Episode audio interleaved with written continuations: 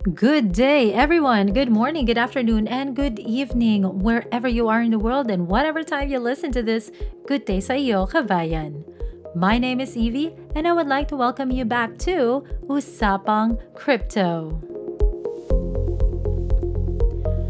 Before we start, gusto ko lang po magbigay muli ng paalala na hindi ito financial advising.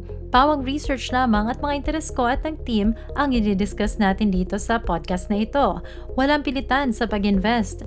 You still need to do your own due diligence and be responsible of your investments. Remember, only invest the money you are willing to lose. Okay. Bago tayo magsimula sa ating topic for today, mag-recap muna tayo kung ano ang napag-usapan natin last last week. Yan. So, napag-usapan natin kung ano ang privacy at ano ang importansya niya in our everyday lives, with money, cryptocurrencies, and even investments. Ayan. So, the question is, bakit nga ba siya importante? Yan, the golden important question. Golden na important pa, Diyos ko. Anyways, let me count the ways. Char, let me enumerate some. So number one, tainted coins. Sino may gustong ma-involve sa tainted coins, right? Imagine you have tainted coins and the value goes down or hindi na siya na-accept. Would you want that? Hindi, di ba? Number two, hacking not only makukuha nila ang information mo without you knowing about it, possible na makuha din nila ang pera mo or yung investment mo nang wala kang kaalam-alam. Diba? Nakakatakot yun. You wouldn't want that, right? Pinaghirapan mo yun eh. And then all of a sudden, poof, bye-bye investment, bye-bye money. That's sad. That's why privacy is very important. Yon. Anyway, so, Nabanggit natin dito sa project na to, which is ang Epicash, na meron silang technique na ginagamit para mapanatili ang privacy ng coin holders and users. So may apat silang technique na ginagamit. Una, yung pagalis ng wallet address, Pangalawa, Dandelion++ Protocol. Ito naman yung pag-alis ng IP address. Number 3, confidential transaction. Ito naman yung pagtago ng value na isa-send ng nagtatransact. And number 4 is yung coin join. Ito naman yung nagtatago ng connection ng dalawang parties na involved sa transaction.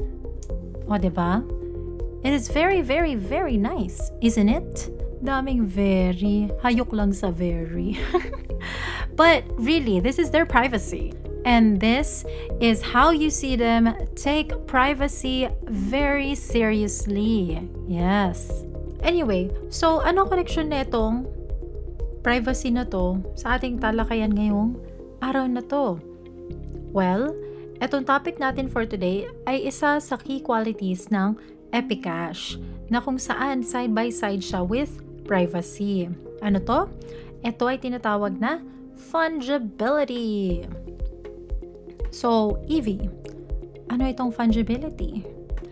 Ang fungibility ay diniscuss na natin nung first episode. Char. Hindi, pero seryoso, diniscuss natin to nung first episode, pero parang gist lang. But at the same time, we also discussed some examples there, which is, didiscuss ko na lang din ngayon. Pero, if you haven't heard or listened to my first episode, then I would suggest na pakinggan nyo siya dahil it's very, it's very informative. At makakahabol kayo sa kung ano tinatalakay natin ngayon. Going back, fungibility, ito yung isang unit na kung saan may katumbas na isa pang unit nang hindi na iiba ang kanyang value. Ayun siya. Ngayon, Nagbigay tayo ng example doon na kung saan yung 1 ounce of gold, kahit ano gawin mo dito, hindi ito magbabago ng unit or value. Kahit palibalik rin mo siya, same pa rin ang unit at value niya. Which means, fungible siya. So, tandaan nyo, fungibility, same ang value at unit ng isang bagay or isang currency sa isa pang currency. Hindi siya nagbabago. Ngayon, anong connection niya sa privacy? Of course, pag may privacy, hindi basta-basta maiiba ang value ng currency ng project na yon. Gets? Now, kung private siya, hindi magkakaroon ng tainted coins. Right? We discussed this nung second episode and we mentioned na po pwedeng may ibang value ng tainted coins. Po pwedeng hindi na siya magamit. Kaya, hindi siya fungible. Yan. Ngayon, etong Epicash naman, sinasabi nila na sila ay fungible bakit? Dahil sa kanilang privacy. So, itong privacy nito ang nagme-make sure na may fungibility ang project na ito, which means one Epicash will always be equivalent to one Epicash. Yun yun. So, itong fungibility na to ay isang quality na nagde-differentiate sa mga naunang form of currencies when it comes to the system of pangangalakal or sistema ng palitan. Ngayon, pag nawala yung pagtitiwala or kumpiyansa sa fungibility, mawawala ng gamit ng pera or currency na ginagamit natin dahil nga naman magkakaroon ng risk na magde-decrease yung value ng currency. Walang fungibility means pag-decrease ng value ng currency. Ayun. Alright. So, kung nag-invest na kayo even before or pinag-aaralan nyo na ang cryptocurrency before, tingin ko, alam nyo na na isa sa problema usually na mga cryptocurrency is yung pagiging alanganin ng fungibility ng mga coins nila. Tama, ba? Mga one is to one, same value kahit anong mangyari. Yun yung isa sa mga problema na na-experience ng ibang cryptocurrency. Now, whereas sa Epicash naman, sabi sa white paper nila, sinisiguro ng project nito na gamit ang architecture of privacy na hindi ito matatabla ng kaparehong mga pagbabanta na na-experience ng ibang cryptocurrencies. So, paano sila nakakasigurado regarding that one? Well, uulitin ko, it's because of the architecture of their privacy. You know, yung mga in-explain ko nung second episode and dun sa recap natin. Yan, yun yung mga yun. Ngayon, just like what I mentioned earlier, ang fungibility ay side by side with privacy. So, matibay ang privacy, matibay din ang fungibility ng isang coin. Ayan. Medj magulo ba? Okay. Kung medj magulo pa sa inyo, try natin i-discuss further ang fungibility. Alright. So, dun sa mga nag invest even before ng cryptocurrencies, you guys know na maraming cryptocurrencies ang kapareho ng Bitcoin, right? So, dun sa mga bago pa lang na mag invest just FYI. Yun yun. Anyways, ngayon, kung marami ang kapareho ng Bitcoin, it means magkakapareho din sila ng nature ng coins nila. Which means, transparent din sila sa blockchain kung saan sila nag exist So, ano ibig sabihin na to? Ibig sabihin, po pwedeng matrace sa mga wallet kung saan ito nakalagay or nakatago na magli-lead sa mga private third parties at ang gobyerno itself na ma-monitor ang blockchain sa kahit anong paraan para malaman nila kaagad kung ano yung coin na gamit ng isang tao sa isang activity. O, ba? Diba? Ito na, makita nyo ang importansya lalo ng privacy. Ngayon, etong mga ganitong pangyayari, usually nagli-lead ito sa mga concerns about tainted coins. So, kung naalala ninyo, diniscuss ko ito noong second episode. So, if you listen to this, magigets nyo to. If not, try to listen to it so that you'll get what the tainted coins are and what are the possible things na po pwedeng mangyari sa mga coins na yon. So, going back, just like what I mentioned earlier, Usually, nagli-lead ito sa concerns patungkol sa mga tainted coins na ito'y mababan in the future. Which means, yung mga may hawak ng tainted coins na ito, nang walang idea or walang kaalam-alam na meron sila nito, Or in case alam na nila dahil nag-research sila or alam nila kung paano mahanap yung mga tainted coins pero dahil takot silang maba ng account nila kaya hindi nila ito mabenta or mailipat sa exchange, may iwan silang luhaan or kawawa. Why? Kasi syempre, hindi na nila magagamit yung coin na pinaghirapan nila to think hindi naman sila yung may rason kung bakit naging tainted coins yun. ba? Diba? Gets na? Yan. So, gaya nga sabi ng isang world-famous blockchain expert na si Antonopoulos, quote-unquote, tainted coins are destructive if you break fungibility and privacy. You break the currency. So, mawawala ang currency kung wala itong fungibility and privacy. Did you get it na? Kung hindi pa rin, eto, try to answer these two questions pagka may binigay sa yung pera na merong pruweba doon na nakaw siya, tatanggapin mo ba siya? ba diba? Hindi. Mawawalan siya ng value eh. Pagka ginamit mo siya pambili, tapos alam na ng mga tao or even ng government na yung pera na gamit mo, nakaw yun. They're not even going to accept it. Second, pagka, let's say, may nakaw na pera sa bangko, dun sa vault nila, 'di ba merong parang lumalabas na paint, blue paint, I think. Pagka may ninakaw na pera sa vault.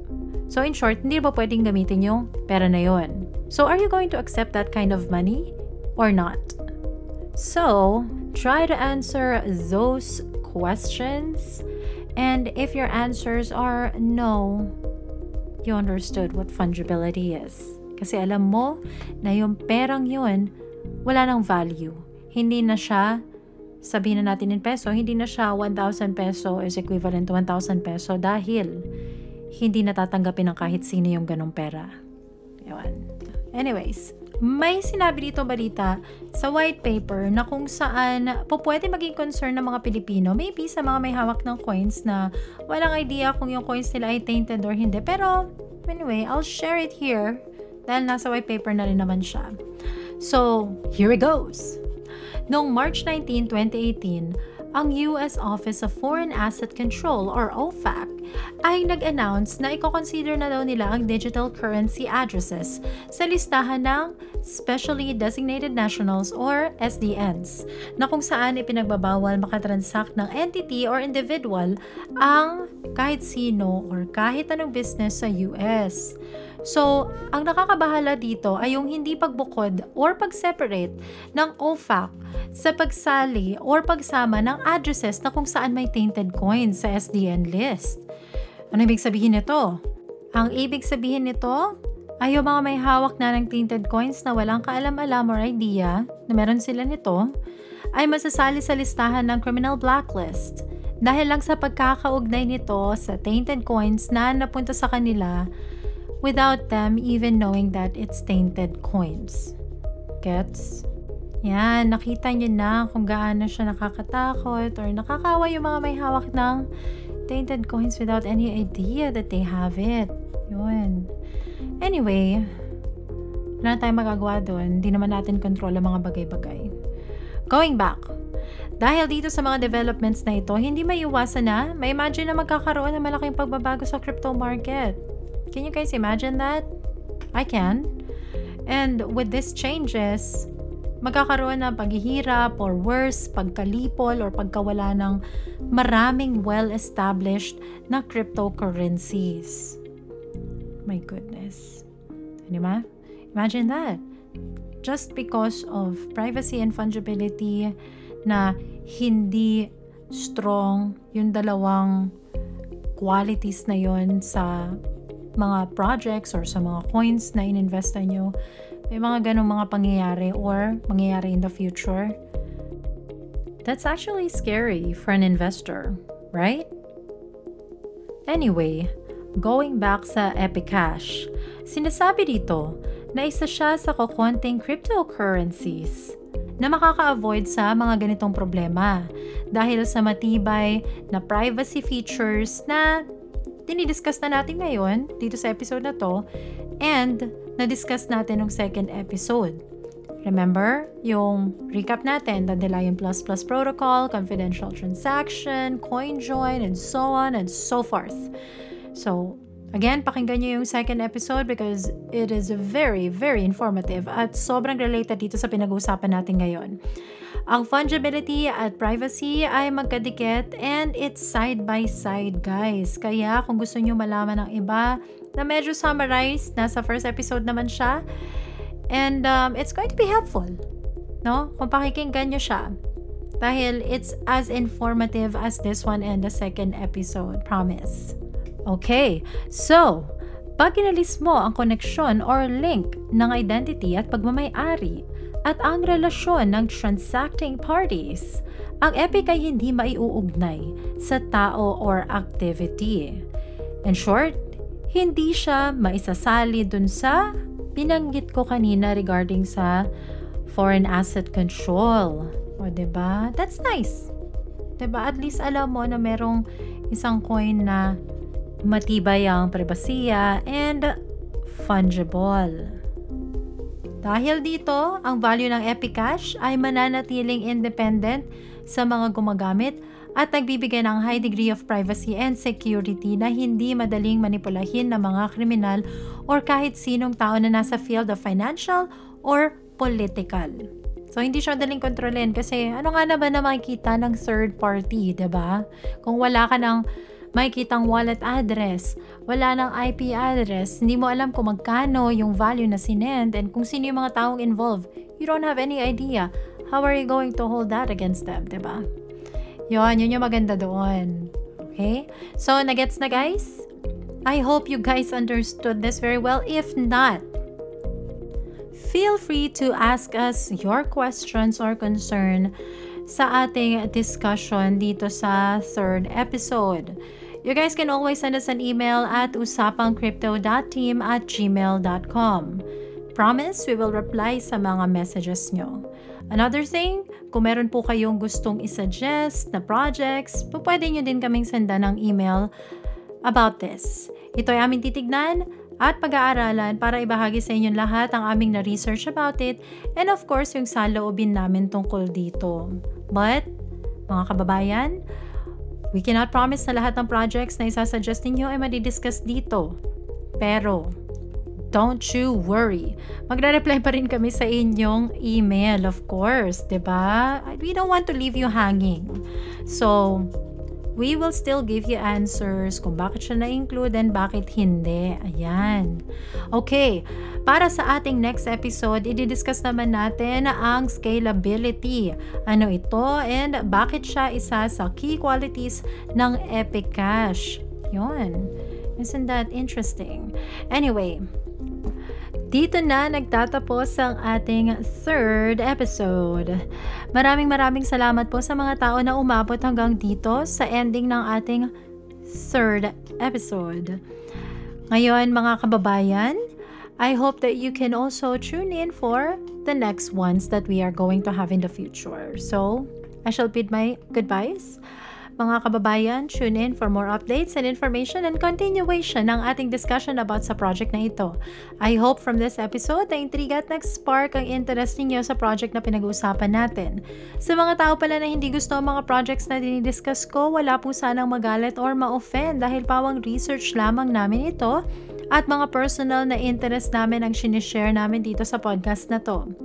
Kaya positive vibes lang tayo dito guys. Kung hindi nyo peg, it's okay. It's up to you if you still want to continue listening to this or po pwede ka naman mag-move on din. Walang pilitan here. Yon. Tandaan, ang aim natin dito sa podcast na ito ay matuto at kumita ng sabay-sabay. Alright, so this has been your host, Evie. Till the next one. Thank you for tuning in and see you in the next episode of Usapang Crypto.